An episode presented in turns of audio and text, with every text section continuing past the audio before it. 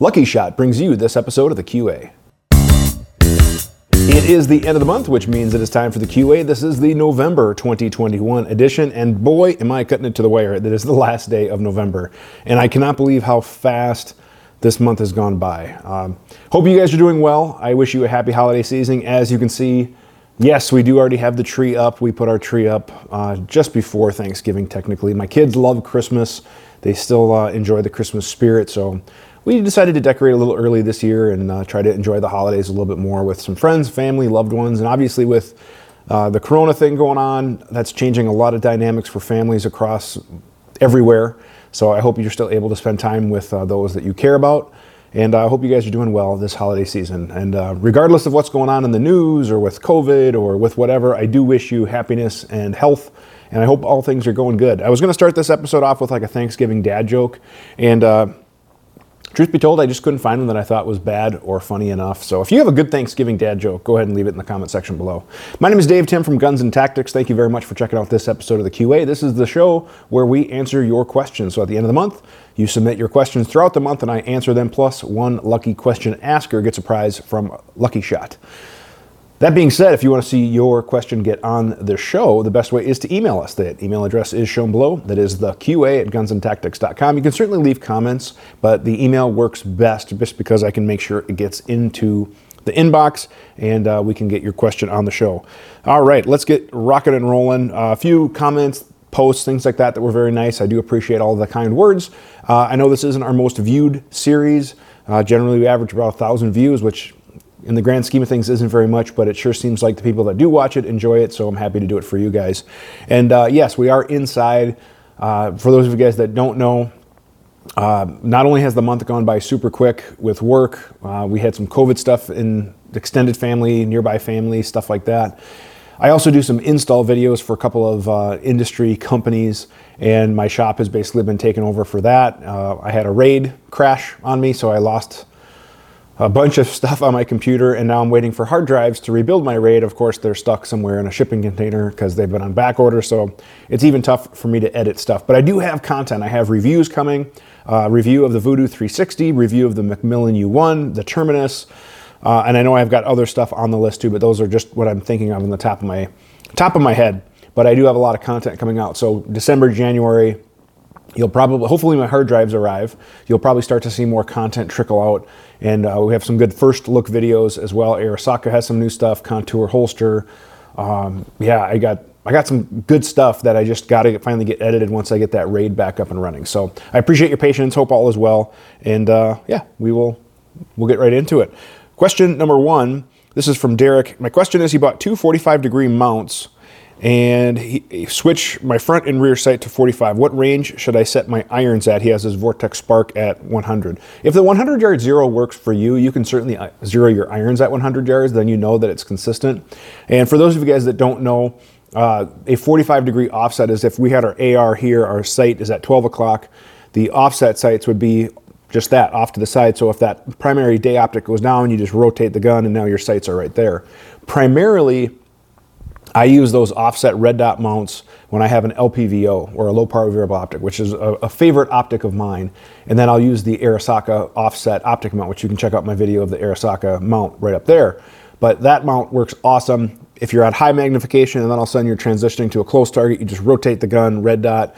The other nice thing with an LPVO and night vision is that if we were using, like, let's just say a, a laser, with, we're not going to use the LPVO with our night vision goggles or uh, monoculars or you know whatever terms you want to use. But let's just say that laser, for whatever reason, uh, doesn't work for the situation. It stops working or whatever. Now I can rotate, and I can also then use that red dot as an aiming device with night vision. So that's just another plus to have an offset red dot. Now he's talking about irons, but some of the pluses still apply. But I would definitely check that out. But uh, for me personally, I zero my red dots either 12 o'clock or my 50 or excuse me, or my 45 degree offset red dots, I zero them at 50 yards. That's just what works for me. But uh, do what works for you. If the 100 works, then that's just fine. But uh, I find a 50 yard zero works good.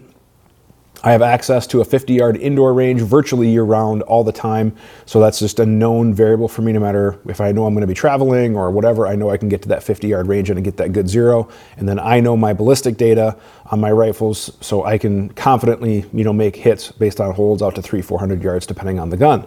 And obviously the scope and things like that. So yeah, good question.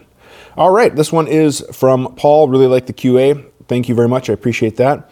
Uh, one particular article that he came across said that there are only a few manufacturers actually making them, referring to upper and lowers. Question for you Is this true? No, it is not true. We'll talk about that in a second.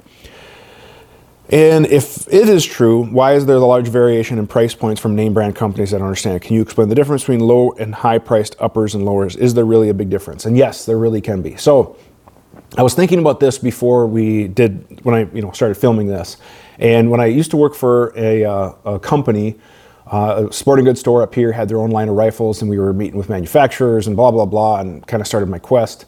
Uh, I personally, personally, just me, went to. It was probably in just in Minnesota. Keep in mind, five, maybe six machine shops. I was trying to to list them all. Uh, just in Minnesota that were machining lower receivers. Okay, and that's five for sure that I could name right now, just in Minnesota's that were cutting lower receivers, machining lower receivers. Here's the misconception the forgings, okay, the actual forgings are only made by a few houses. But the forge is basically just the exterior, and it's a solid hunk of aluminum that is the shape, the outside shape of, let's just talk about lower receivers for now, but the upper receiver, kind of same things apply. Although I would argue that the upper receiver, in some ways, is even more easy to screw up for machining. But uh, the lower receiver, it's a forging for forged lowers. Billet's a whole other topic, but you can check out my billet versus forged video up there. But the forging comes from a few different houses. There's probably half a dozen, let's just say, uh, of places that make these forgings. But that's just the forging. The machining, how do they cut the mag well? Are they wire EDM cut? Are they machined? Are they broached? How do they machine the pocket? How do they drill the holes? Do they drill the holes or do they drill and then ream the holes? How are they cutting the threads? What tolerances are they holding to all the machine cuts to? How are they refinishing this? All of those things make a huge difference from brand A to B all the way to Z. And there are a ton of brands out there. Now, yes, there are some large companies uh, take Aero Precision, for example. They do OEMing for a lot of different companies. So they make receivers for their own brand. And yes, they do make receivers for a ton of other brands by putting their logos. However, there are a bunch of machine shops, like I said, some of the ones I visited in Minnesota that do that as well. And they have different quality checks depending on what that customer is willing to pay. So it is absolutely not true that there are only a few companies making lower receivers for everybody. There are a few companies that make the forgings, but then there are a ton of machine shops that are machining lower receivers. The quality of tooling that they're using, how often are they changing their tooling? How often are they actually checking their cuts, their quality control, their quality assurance? How are they making those cuts? How are they making those holes? Are they actually pin gauging every hole? Are they making sure the locations? Because within this blueprint are tolerances, which means this hole can be supposed to be this size plus or minus two or three thousandths, and supposed to be in this position plus or minus two or three thousandths. Well, the problem is if this hole is two or three thousandths this way, and this hole is two or three thousandths this way, now the holes are four thousandths off, and those tolerance stacking issues start to become more apparent and more of a problem. So uh, stick to good quality brands. Right now, my favorite forged receiver sets are from companies such as Bravo Company with their Mark II upper, which is really tough to find, but their forged lowers are arguably some of the nicest forged lowers on the market right now. JP makes really good stuff. I'm a big fan of JP. Um, there's a few things that I wish JP would do to just even make their forged lowers just a little bit better, but that's minor, okay? Uh, Centurion, um, Rainier makes really good stuff. Their OEM's good quality stuff. Uh, the old Mega stuff, if you can find good Mega stuff, and even the Zev stuff that's now the new Mega, I'm hearing good things about, although I don't have hands on the new Zev. But uh, those are just some ones off the top of my head. Uh, Sons of Liberty Gunwork, Hodge, you know, those again are all good stuff as well. So just a few right off the top of my head, just to name. I'm sure there's more I could think of, but good question. All right, this one is from Steven. In the process of building a six ARC in the AR, but I don't know uh, if the buffer tube is okay being the same as the one I'm using for a 223. Yeah, you can probably use the same lower receiver with the receiver extension, aka buffer tube. Just check with the company that's making your barrel. Say, hey, what's the optimal spring, optimal buffer weight? for them, you know, their recommendation, what their uh, recommendation is for you to use, and you should be just fine. They might tell you, hey, we recommend an adjustable gas block, or hey, we recommend a this length gas system if you're going to be buying this barrel, or you know, whatever. They'll probably guide you through it. But yeah, carbine buffer tube, I'm guessing is what you have. You'll probably be just fine. All right, this one is not a question. This is from uh, Dave from Lee's Summit. Uh, I want to be entered in the monthly giveaway. I have very much enjoyed your reviews and informative videos. First off, thank you for the kind words and thank you for watching. However, in order to be submitted to the QA, you have to ask a question. So you have to ask a question, then you can get lucky chance to win. But as of right now, unfortunately, you're not entered because you didn't answer a question. But I do appreciate you viewing. All right. Uh, before we get into Kevin's questions, I am going to take a little bit of break and thank our sponsor, Lucky Shot. Lucky Shot makes a lot of unique gifts for the firearms or shooting enthusiast in your life, or maybe something for yourself. With the holidays coming up, Use this coupon code that we're going to show on screen to save yourself a little bit of money for your next order from Lucky Shot and pick up some unique glassware with bullets that are actually safe and a conversation piece. Very unique and fun to use. Great thing to have at a party, or maybe you just want one of their other fine gifts for yourself or a loved one in your life who would enjoy such cool things. Check out their webpage, use the coupon code, save yourself a little bit of money, and we appreciate Lucky Shot for sponsoring this episode of the QA. All right, this next series of questions is from Kevin.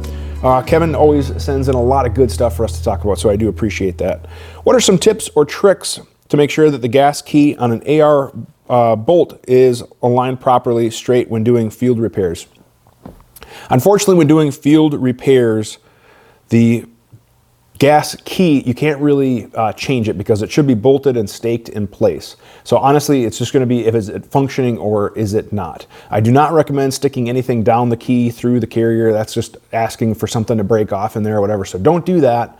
Um, some people do use air. I know that they'll use a little bit of compressed air just to make sure air is passing through. That's okay. Just be very careful. Make sure nothing gets caught, gunk in there or whatever. But then it's more or less going to be uh, making sure that Obviously, the carrier key is not loose, so if you're holding the carrier and you're holding the key, you know, are, do you feel any movement or uh, clicking or looseness or anything like that? Making sure that the staking is still holding the screws, it's still tight. Um, so there's really not a way to verify alignment per se. If it's a good quality machine part, it should be in alignment. The staking should hold, the torque should hold. So unfortunately, that uh, there's that. Uh, gas key and tube alignment are so common. Yeah, they are. And unfortunately, a lot of times it's uh, the gas block that was installed improperly, or maybe a barrel nut, depending on the style of barrel nut, that's causing that gas tube in the receiver to go at a different angle. So, again, looking at that through the upper, making sure it's straight, and then when you're doing your function check, making sure that when the carrier goes into the receiver, that the mouth of the key accepts the gas tube and there's no obvious, you know, having that tube having to bend or anything like that to uh, go into the key, if that makes sense. Maybe we can do We'll probably due to maybe do like an updated inspection or function check AR video. I'll probably add that to the list. That'd be a good winter topic too, because I could do that inside. So good, good idea. I'm actually going to make a note of that video idea. All right, is it recommended to just upgrade the extractor springs to the gold or should 20 inch rifles use the original spring and blue buffer? Um, personally, for me, I like extractor tension. So generally, all of my ARs, whether they're using a rifle length gas system, carbine, whatever, uh, is I'll generally put a uh, upgraded black buffer with an O-ring, and then I use uh, I want to say they're the Colt OEM five coil spring. I have to find the part number. I'm trying to remember. Uh, they might I, I get them from Brownells uh, but they're a good quality extractor spring. They work really well. Again, insert O-ring. I buy the O-rings in bulk, so I have like a bag of 200 of them or something. So I pretty much put them in all my ARs. The quality gun shops fine tune shotguns for the user. Are there any special tips that are available to help fit an AR to the user? Uh, and then you sent another question about kind of sight height. So I'm going to maybe save this one for that. Uh, the 330 seconds bolt catch on an AR can be tricky for home builders. Is there a fixture with a bent slave pin? Uh, is that a tool? So here's what I do. I take one of my wooden swabs and I use it as a slave pin. So I'll put the bolt catch in with everything. I'll take my little piece of wooden uh, swab or a toothpick or whatever, kind of hold it in place, and then I use the Brownells roll pin punch that's designed for that. It's basically a roll pin punch, and it has kind of a machined cutout, if you will, to match the curves of the receiver, and then I use that to put the bolt, uh, excuse me, to push the roll pin in place, and that works really good. And a little drop of oil on the roll pin makes it go in nice and smooth, and then it pushes that toothpick or that swab uh, shaft, if you will, a slave pin out and goes right through there. It's actually super simple. So that's my little trick for that. There are a few police armorer classes, but are there any nationally known AR armor classes that teach how to build, maintain, modify, troubleshoot in non-police ARs? Um, I know School of the American Rifle, uh, he's doing on location classes. Uh, I know Sionics was doing some classes. Uh, and I don't know if they're doing local stuff, but I believe they were traveling a little bit. Uh, Will, who was doing some of their stuff, passed away a couple few years ago, so unfortunately that's not an option. Sully from the Defensive Edge is doing a good job, and I believe he's still traveling. Uh, so he does a good job. He's actually a Minnesota-based guy, but he travels around the country doing AR armors classes. Colt was doing a school, but a lot of that was LE only.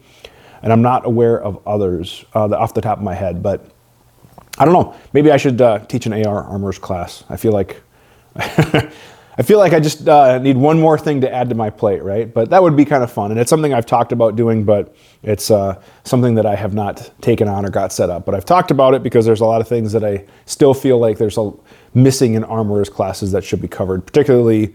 Well, things that I've talked about in my videos and things that I've made videos about, but that's a good question. I'll do some homework and see if I can find any other classes, go from there, get uh, better, better info for you.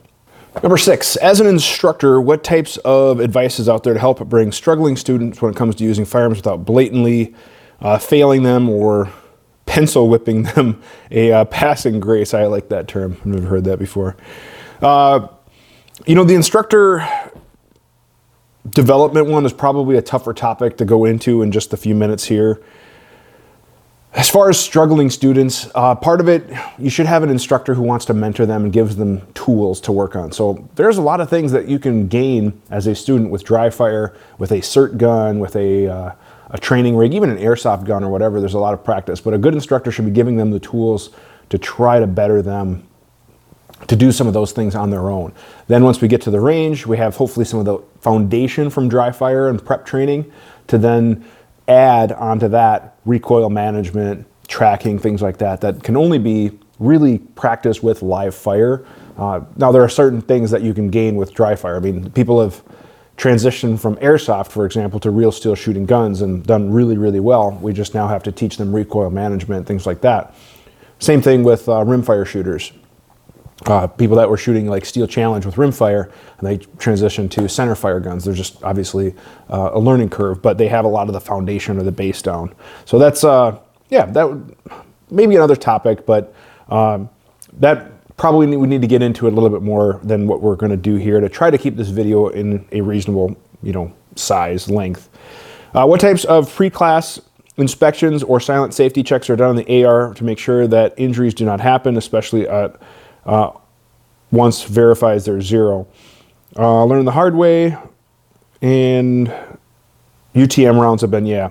Um, so um, I I go over function checks in my classes. We talk about the motion and movement check. We talk about the fire controls, the safety checks, things like that. And then anytime you're shooting UTM, which for those of you guys that don't know is like force on force, uh, uses little. I believe it's technically like a wax or a soap and then it's a marking round to do force on force simulations. So it has a dedicated bolt carrier that can't fire live ammunition, and then you uh, shoot these marking rounds uh, for scenarios. And anytime you're shooting those, the gun should be taken out of service and cleaned and inspected because those marking rounds love to get plastic caught in various ports and nooks and crannies and things like that. So definitely anytime you're using UTM or have dedicated UTM guns is even a better practice.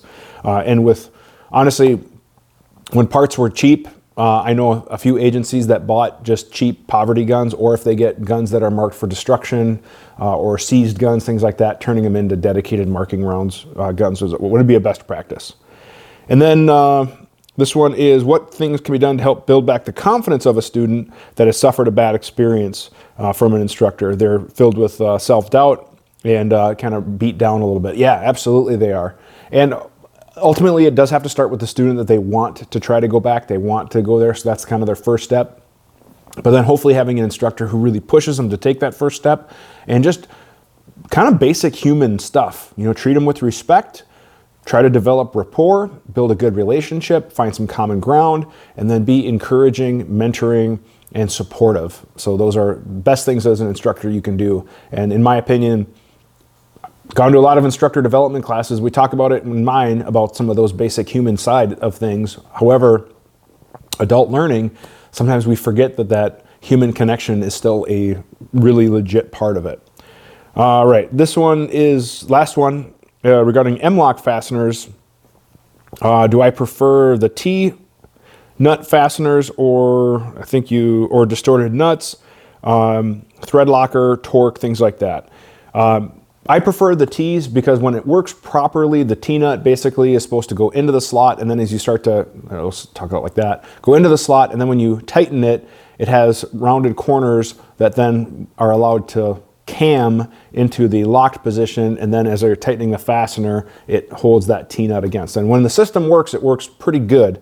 Uh, is it perfect? No. And can it be frustrating at times? Yes. Now, Magpul has a spec that's relatively open source that they'll share it with people so long as you agree to use that. However, there are different companies making those T-nuts and the tolerances I've seen are all over the place. I used to collect a few of them where I'd have undersized T-nuts, oversized T-nuts, and it, yeah, it was just a pain. Uh, when it comes to the screws, I take the pre-applied thread locker that they apply, I clean that off and I use Loctite 243. I degrease Loctite 243 and generally I don't have any issues assuming that using quality T-nuts, things like that. Uh, but yeah, that maybe we can get into another episode on on that. But uh, the reality is, clean that 243 using good quality T-nuts. You shouldn't have an issue uh, with the plastic. You know, like hand guards, stuff like that.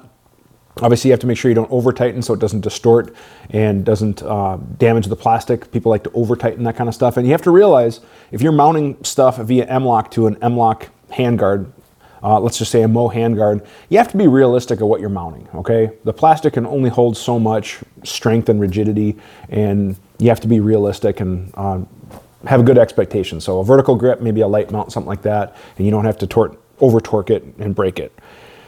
And then uh, this other question that kind of loops back to one does it make sense to use cheek risers, adjustable height red dot mounts uh, to you know basically get the AR to fit better? Yes, shotgunners have this figured out, but the AR market is kind of behind. And absolutely, if you have the option where you can customize that gun for you, get a stock that fits, get a grip angle that works for you, a handguard and a foregrip or support grip, whatever that's comfortable for you. And then once you get that, have a good appropriate optic mount, absolutely you should do that. Now in the industry or law enforcement community, we have pool guns where it's a one size fits all with the exception of maybe a stock.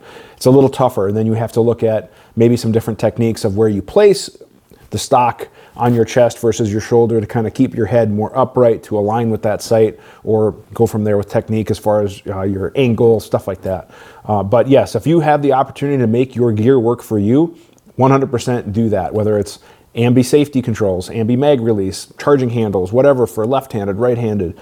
If you can make the equipment work better for you, I'm 100% a firm believer in doing that. And then uh, if you want to send a Christmas card, yeah, PO box is just fine. If you need it, let me know. Otherwise, uh, it's on the webpage, um, my training webpage. I'm pretty not hard to find. You can send a, something in a PO box. That'd be awesome. And then maybe we'll open it on the December episode of the QA. We'll have kind of a mail call. I know Bob uh, has sent uh, pineapple Fanta in the past, which is super appreciated. My kids love it. I love it. Uh, so I do have some very generous and thoughtful viewers, and I really do appreciate that for you from you guys. Uh, patches as well. Um, I do love collecting patches from viewers or students, people that I've trained with, or people that appreciate the content. I do have a special patch board of agency and cop patches and stuff like that uh, that I keep off camera uh, because I know some agencies are a little more sensitive to that stuff. But that kind of stuff does really mean a lot to me.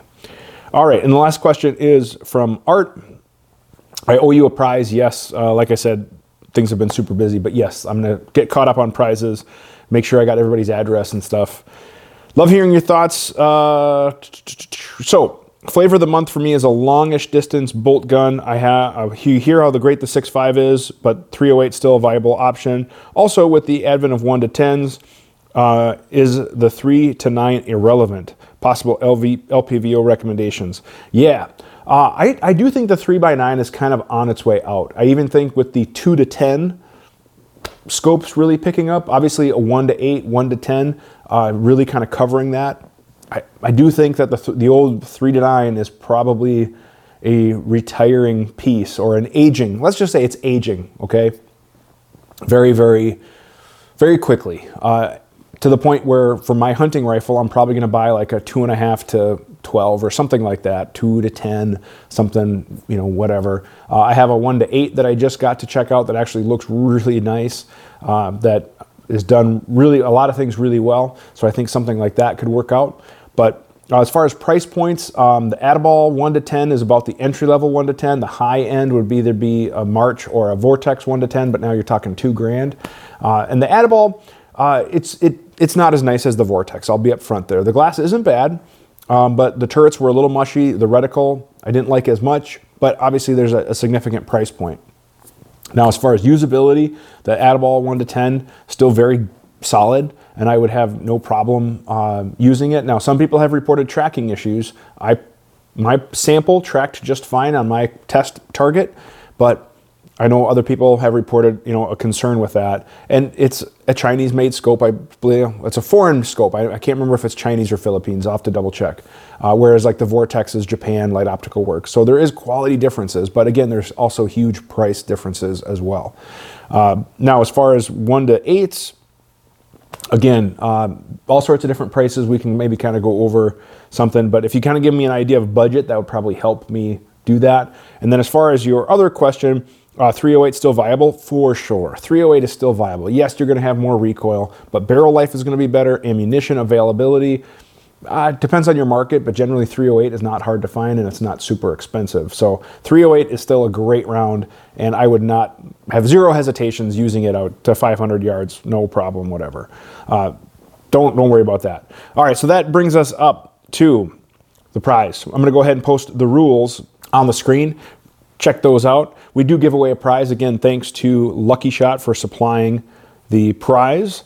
And let's go ahead and pick our winner. Random number generator is going to be number two, if you guys can see that, which is, go back up.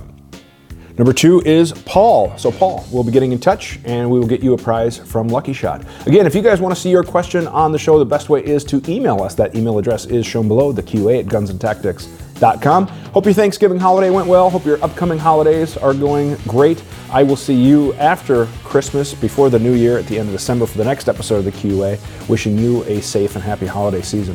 Thank you very much for watching and have a great day. We work really hard to make content that we hope you as a shooter would enjoy. Subscribe to our channel, check out our featured videos and playlists, and if you have a question firearms related, go ahead and send an email to the address shown on the screen to be entered into our monthly QA series.